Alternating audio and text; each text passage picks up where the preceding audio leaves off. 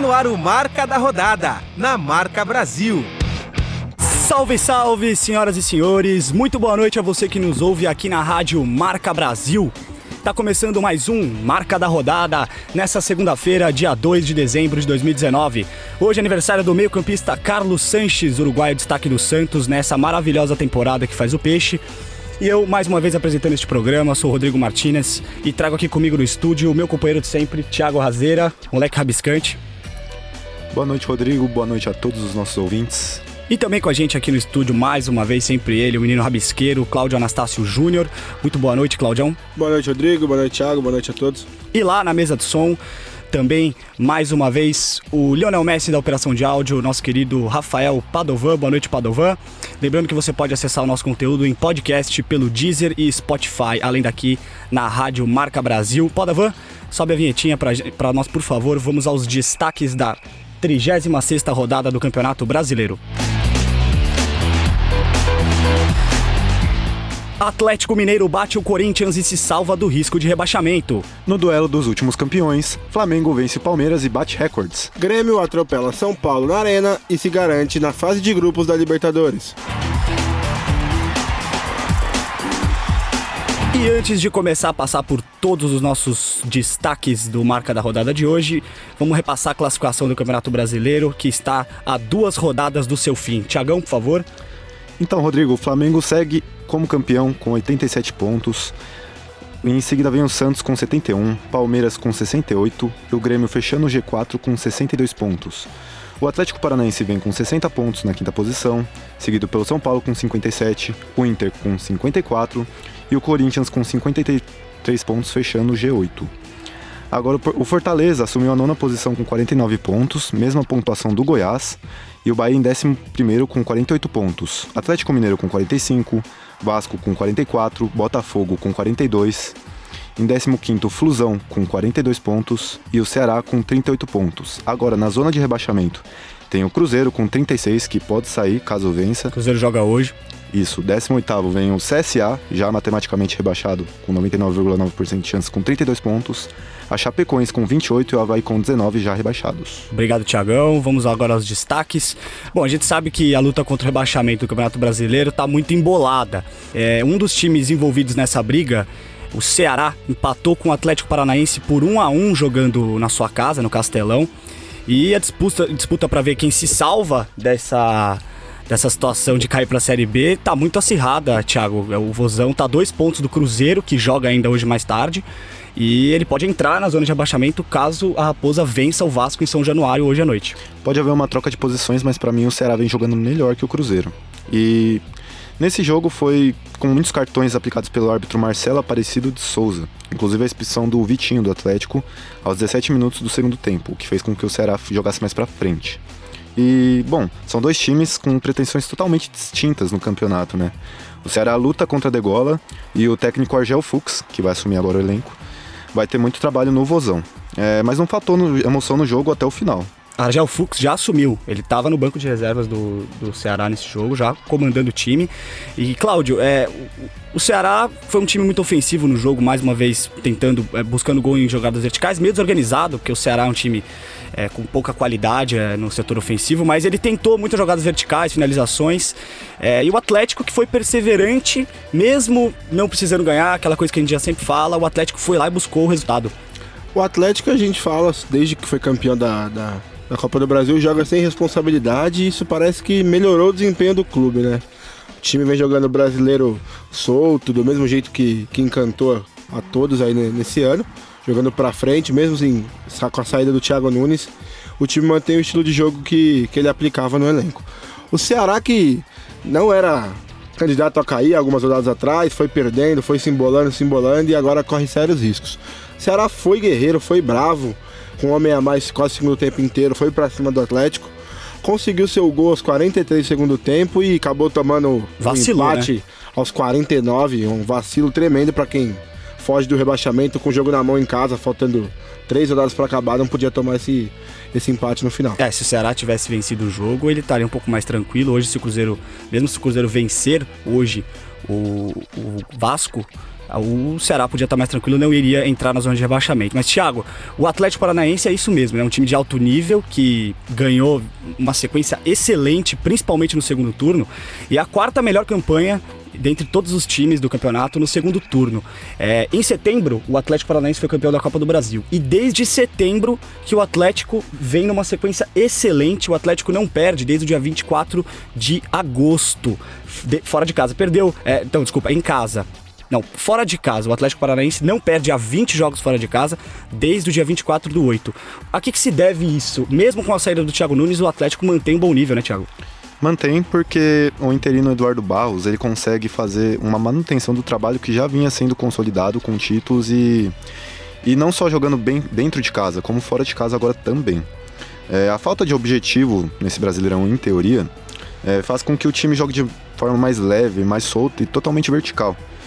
Porque vem jogando de maneira guerrida até o final. Não à toa conseguiu empatar com o Ceará no último minuto em uma bola de escanteio, bola parada. Então acho que se deve a manutenção do trabalho e caso venha um treinador estrangeiro agressivo para a próxima temporada, o time pode até brigar pela Libertadores. É, então essa situação de Atlético Paranaense, se montar um time legal para ano que vem, pode ser que dispute coisas maiores do que já disputou esse ano.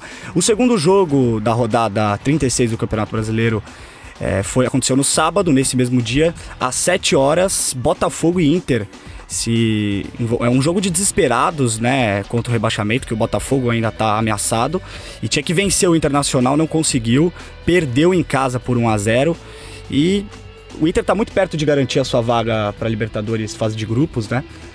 Não, fase de grupos não, fase primeira fase, fase de grupos ele tá, tá um pouco mais complicado, ainda pode passar o São Paulo. E o Botafogo que se tivesse vencido, Cláudio, poderia estar tá resolvido assim como o Galo se resolveu nessa rodada. E o Botafogo perdeu em casa com muita gente na, no estádio e agora se complica um pouco. É, o Botafogo vai chegar pro final aí, ainda dependendo de alguns resultados, para se safar completamente. Botafogo que conta com a sorte também, né? Perdeu o jogo, mas o Ceará não conseguiu ganhar, não conseguiu encostar no, no fogão. Botafogo que não fez uma partida ruim, fez uma partida regular, um, um jogo com presença de público alta, mas contou com uma falha individual do Gatito Fernandes, uma falha grotesca no gol do Guerreiro e acabou saindo derrotado. Só uma interpelação, Cláudio. 30 mil torcedores foram ao Newton Santos. Foi o recorde de público do Botafogo no ano, jogando em seu estádio. E o Internacional jogou muito bem o jogo. Thiago, foi melhor que o Botafogo. E o que, que, aconteceu? O Inter tocou muito bem a bola, principalmente no segundo tempo, engoliu o Botafogo e conseguiu o gol no, em meados do fim do jogo ali já, né? É porque a trinca do meio de campo do Internacional dominou. Porque vem há mais tempo jogando juntos, que no caso foi o Lindoso de primeiro volante, o Patrick e o Edenilson, né, que faziam o famoso box-to-box de área a área. E o jogador decisivo do Inter, que é o Guerreiro, conseguiu de novo balançar as redes, né? Eu só queria ressaltar essa situação do Botafogo, que precisava tinha um cenário perfeito para se livrar matematicamente do rebaixamento, né? É, mas mesmo com a festa da torcida e com um time bem ofensivo, que entrou em campo com três articuladores no meio de campo, o João Paulo, o Alex Santana e o Cícero, e um trio, um trio de ataque bem veloz, bem ofensivo, que era o Luiz Fernando e o Juan pelas beiradas e o Diego Souza de nove. Mesmo assim, eles não conseguiram jogar bem, dentro de casa criaram algumas chances, mas não conseguiram consagrar com a vitória. É, no primeiro tempo, o Botafogo até conseguiu fazer umas, umas jogadas de velocidade com contra-ataque. No segundo tempo, sumiu, o Inter dominou o jogo, porque o Inter tem mais qualidade com a bola no pé, né, Cláudio? O Inter é um time melhor que o Botafogo e mostrou isso no duelo. Sim, o Inter é um time bem qualificado, principalmente do meio para frente. Esse trio de meio campo que o Thiago citou é um, um trio de meias que consegue atacar e marcar com muita qualidade, muita eficiência. Isso acaba dificultando o Botafogo e ter um time bem limitado. É um time muito guerreiro, com bastante vontade, mas qualidade de fato falta. E o Inter tem um jogador lá na frente que é muito decisivo, a gente já conhece o poder de decisão do Guerreiro. E mais uma vez, ele contou com a falha do, do Gatito, mas. Uma falha rara, né? Uma falha rara do Gatito, que é um baita goleiro, mas ele chutou, ele tentou pelo menos arriscar e, e brilhou a estrela do Guerreiro novamente e decidiu o jogo pro Inter. É, foi bom. Desculpa, Thiago. É porque o Alberto Valentim não costuma jogar dessa forma, né? Com um buraco no meio de campo, apesar de ter desperdiçado as chances. É o Inter, que o Thiago, o Cláudio comentou agora que o Inter É um time muito bom, um time que tem boas peças no meio de campo para frente, mas o Inter, ainda assim, dos times do G8, é o time que mais perde, é o time mais instável. Ele ganha e perde, ganha e perde, e acho que é por isso que o Inter não tá ali brigando no G4 diretamente tá um pouco mais para trás na tabela de classificação. O terceiro jogo da rodada aconteceu também no domingo às 4 horas. Havaí e Fluminense. O Fluminense poderia ter se livrado de vez do risco de rebaixamento no Brasileirão. Saiu na frente, mas recuou demais e levou empate do já rebaixado Havaí, Thiago, na ressacada e perdeu a chance de se salvar. Agora o Fluminense tem 41 pontos, como você deu na classificação, só 6 à frente do Z4 e essa distância pode diminuir ainda hoje caso o Cruzeiro vença.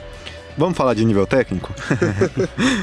Meu destaque do Flu é pro Marcos Paulo, que vem jogando mais centralizado e aproveitando bem essas chances que ele tem. Uma responsa grande, né? Porque após a saída do Pedro para a Fiorentina e a queda de rendimento do João Pedro, que é o novo reforço do Watford da Inglaterra, é, e a queda de rendimento também do Ione Gonzalez, ele está assumindo essa responsabilidade fazendo alguns gols cruciais para a manutenção do Fluminense na Série A.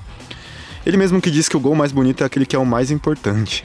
Mas mesmo assim, o Fluminense com essa troca de treinadores não consegue é, ter uma instabilidade de, gols, né, por assim dizer, e... Bom, o Havaí é o pior time do campeonato, ao meu ver, não, tá, tá na lanterna, e joga somente com o Jonathan de atacante, sendo que tem quatro outros atacantes na reserva. E mesmo na ressacada é um time meio medroso, e espero que o técnico Camilato, caso fique para a próxima temporada na Série B, é, jogue de outra maneira, um pouco mais ofensivo, né? É, o Cláudio, o Fluminense, um time que podia muito bem ter vencido esse jogo, jogando contra um time já rebaixado. Tudo bem que o Fluminense está pressionado e eu acho que isso atrapalha o rendimento, o psicológico dos jogadores, mas queria que você me dissesse a sensação que pode estar no torcedor do Fluminense nesse momento, de que agora o Flu vai pegar duas pedreiras no campeonato nos dois últimos jogos, porque qualquer jogo agora é pedreira. Se não ganhou nem do Havaí, qualquer jogo é pedreira. Bom, falando de nível técnico, como que do Thiago, bem baixo o nível técnico desse jogo. Jogo bem feio, bem truncado. Com muitas faltas, muitas 46, faltas, 46 faltas no jogo. pancada. O Fluminense saiu na frente e conseguiu tomar empate. Bom, Rodrigo, é... o Fluminense que não consegue ganhar do Havaí, como você disse, qualquer jogo agora vai ser, vai ser pedreira, a torcida vai ficar meio ressabiada. Eu acho que o Fluminense se salva do rebaixamento, sim, por, por mais por causa dos outros times que estão atrás do que por mérito dele. Mas a torcida acho que pode ficar tranquila que vai jogar a Série A ano que vem. É, o, o Gilberto, para mim, foi o destaque desse jogo. Se tiver que dar algum destaque positivo pro Fluminense, o Gilberto fez uma grande jogada no gol do Flu e deu assistência pro. Quem que fez o gol, Thiago? Marcos Paulo. Marcos Paulo. Tá fazendo bastante gol até o Marcos Paulo nos últimos jogos. O jogo da sequência foi a partida entre Goiás e Fortaleza, às 4 horas também do domingo. E foi um confronto direto ali na metade da tabela, mas que não é, na verdade, exatamente a metade da tabela. É uma um, uma posição atrás do G8, que classifica para Libertadores.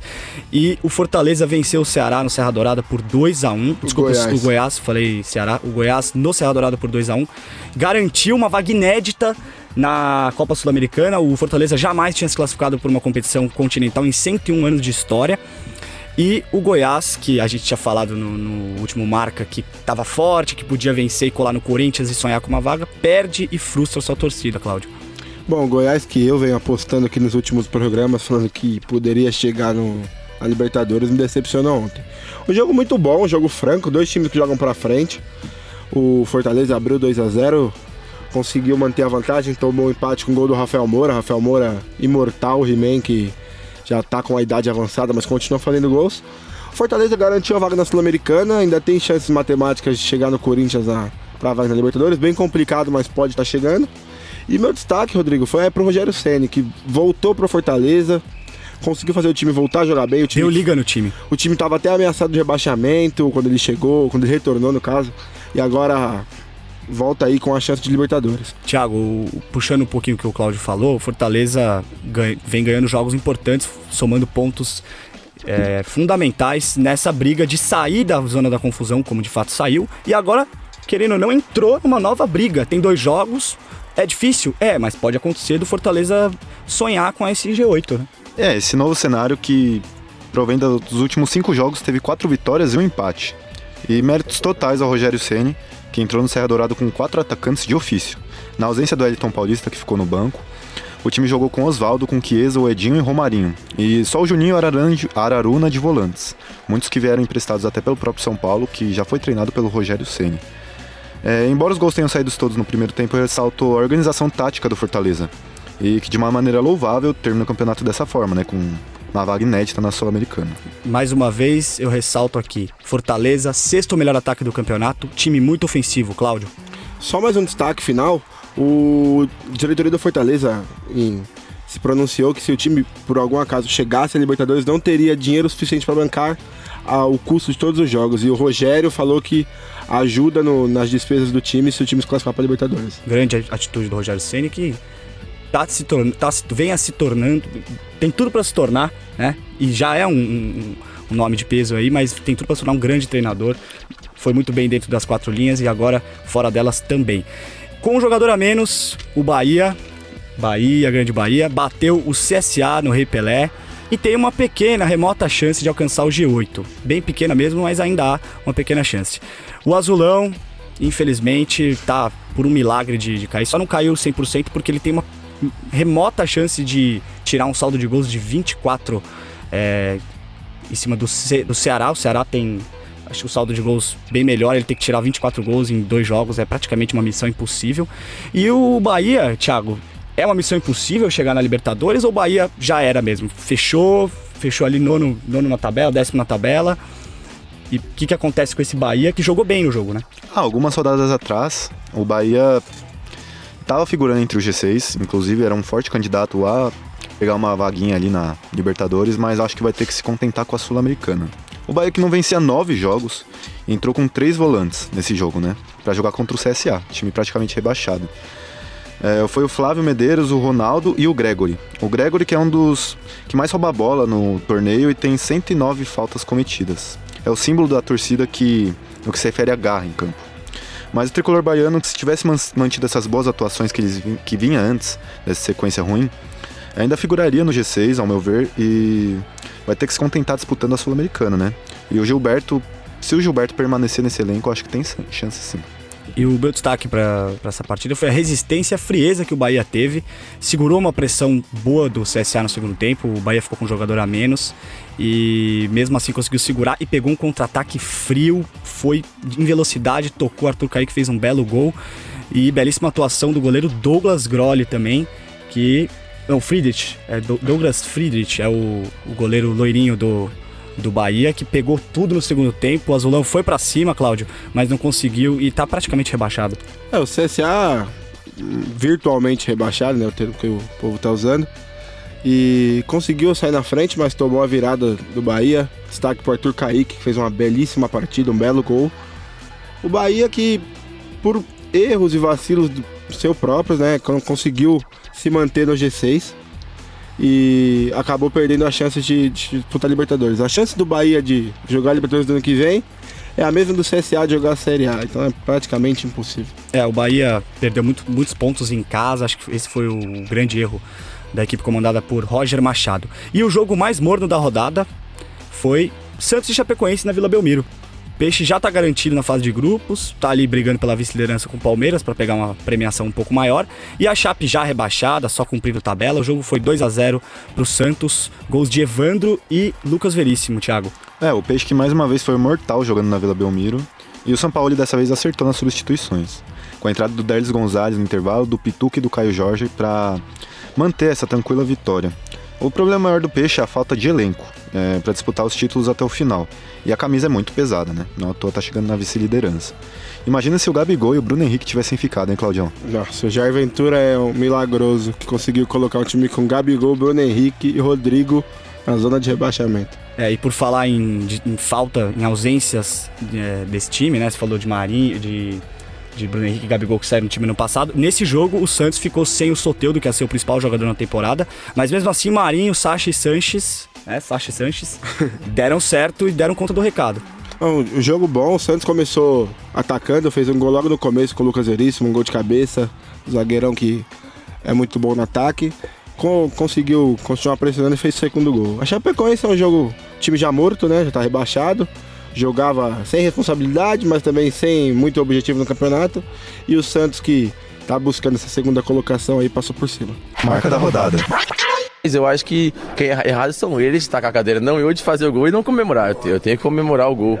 É o melhor momento do, do, do futebol é o gol e eu não vou deixar de comemorar gol. Aonde fizer gol, vou comemorar. É um conjunto, né? O time não é individual. Eu acho que eu tô ali para fazer os gols, não só para isso, também para dar paz, como dei hoje pro, pro Arrasca, depois também dei um pro Diego Pina que, que não foi gol. Somos um conjunto e, e quando o conjunto está muito forte, individual aparece. Nada, as brincadeiras fazem parte do futebol, tem pessoas que aceitam, tem outras que não. Então a gente respeita a opinião de todo mundo, mas isso não foi uma motivação extra não. Nosso time tem que manter nosso ritmo, temos um Mundial pela frente, então não pode deixar cair e seguir é, treinando bastante e tentando ganhar jogos. Muito bem, voltamos para o segundo bloco do Marca da Rodada. Esse foi o Gabigol, o artilheiro do ano no Brasil, maior artilheiro sub-23 do mundo.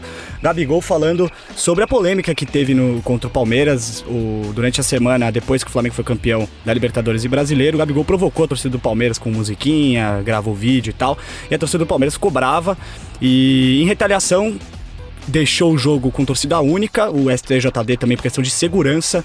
Né? Deve ter tido um pedido do Palmeiras, alguma coisa, mas em, por questão de segurança, a rivalidade muito acirrada entre os dois times, o Flamengo não pôde, a torcida do Flamengo não pôde comparecer a, ao Allianz Parque para esta partida. E o Gabigol falou dessa polêmica e também do seu grande momento, é, que ele tá ali para ajudar o time, independentemente se esteja fazendo gols ou dando passes. O Gabigol jogou muito bem mais uma vez.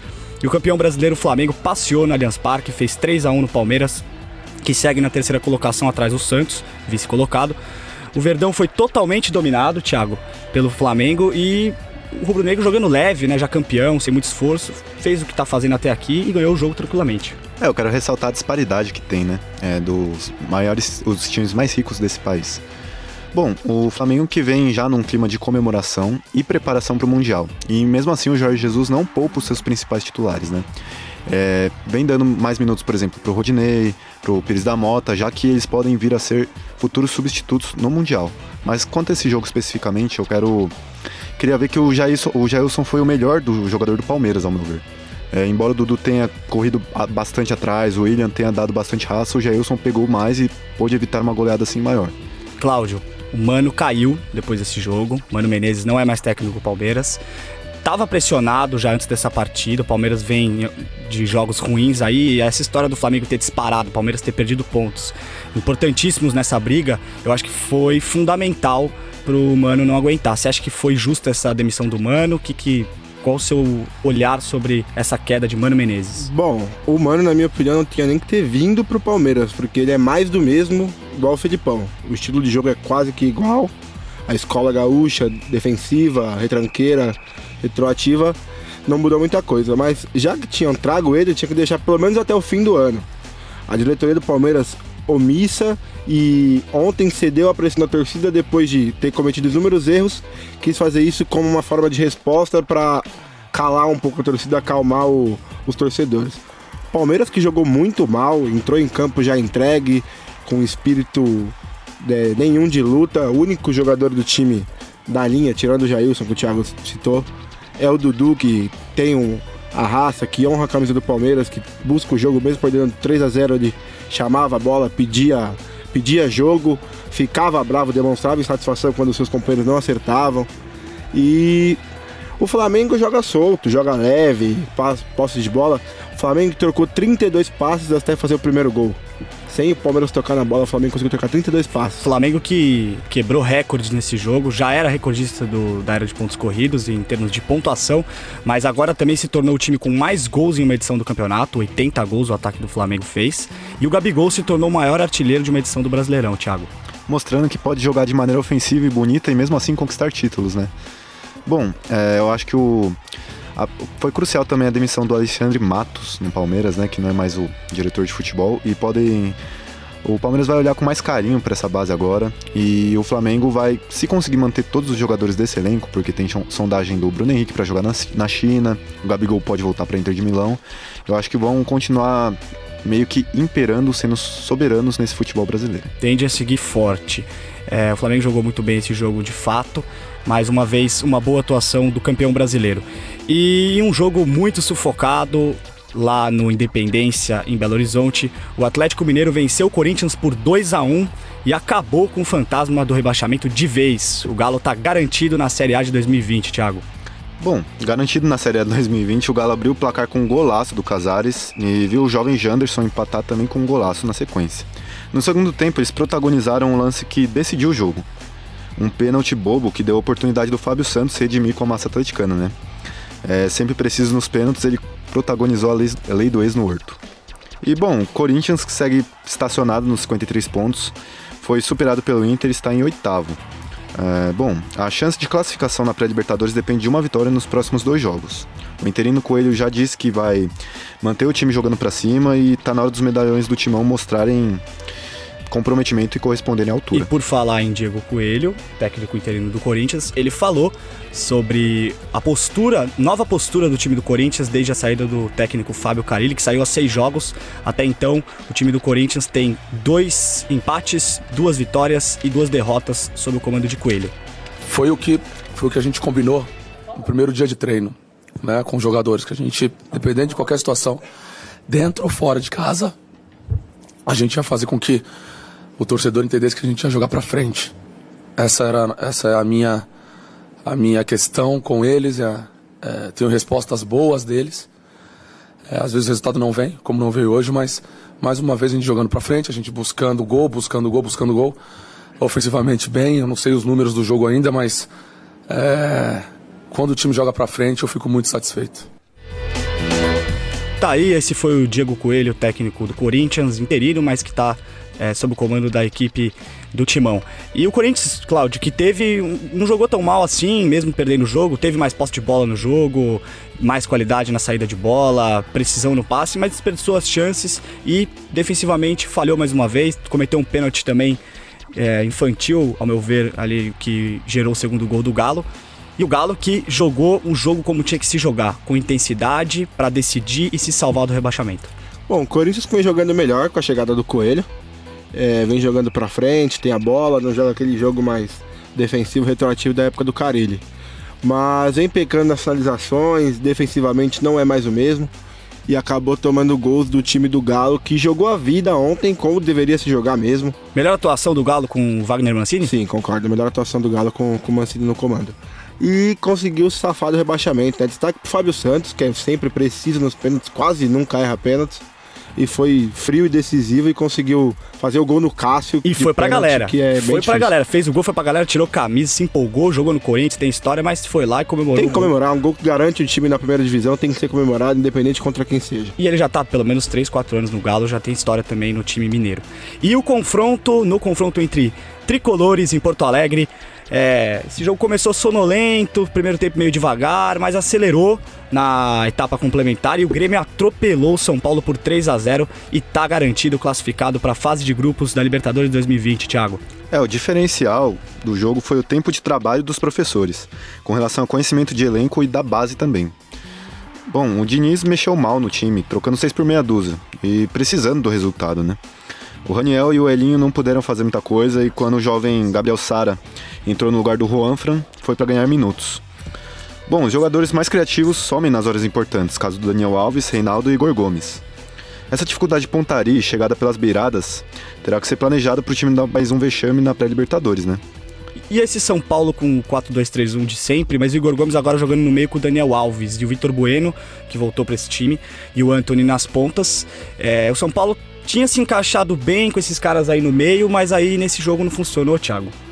Bom, não deu para funcionar, sabe por quê? Porque o Renato Gaúcho estuda muito bem os times com qual ele enfrenta. E aí, bom, o, já o Imortal segue vencendo e convencendo. E essa promessa do Renato Gaúcho de seguir no G4 segue firme agora que derrotou o principal concorrente à vaga. E o São Paulo segue com o mesmo problema de gols, Cláudio. É o sexto pior ataque do campeonato, com 35 gols em 36 jogos. Depois do São Paulo, do, dos piores ataques, já veio Botafogo. Botafogo, só veio o Botafogo como ataque pior que o São Paulo. Toda a parte de cima da tabela, do, do Botafogo para cima, todos são melhores que o São Paulo. O São Paulo tem um ataque muito fraco mesmo esse ano. Bom, o São Paulo conta com um ataque bem caro, renomado, mas não consegue marcar os gols necessários, né? Consegue ter a bola, joga mais bonito do que com o Cuca, mas os resultados não aparecem. E o Renato Gaúcho, pagador de promessa, é, cumpriu mais uma agora, né? Que o Grêmio ia para Libertadores e de fato foi. A outra promessa que, que ele fez foi da, do gol de bicicleta que o Luciano Ronaldo, né? O grande Luciano Ronaldo fez. E ontem ele fez dois gols, jogou muita bola no nome do jogo, bateu o pênalti, fez um gol muito bonito, terceiro gol do Grêmio. O Grêmio que vacilou contra o Flamengo, fez um jogo é, que não foi normal do, da sua equipe, perdeu de 5 a 0 mas de lá para cá acordou bem e vem numa sequência muito boa e tem tudo para brigar por títulos ano que vem, títulos grandes. Os técnicos que comandam as duas equipes, só para fechar a análise desse jogo, são técnicos que pensam ofensivamente, né, Thiago? Tanto o Diniz quanto o Renato, o Renato principalmente, são técnicos muito ofensivos. O que, que aconteceu? Eu achei que nesse jogo foi ofensivo contra ofensivo e ganhou quem finaliza bem, que é o Grêmio. O São Paulo não finaliza bem e perdeu o jogo.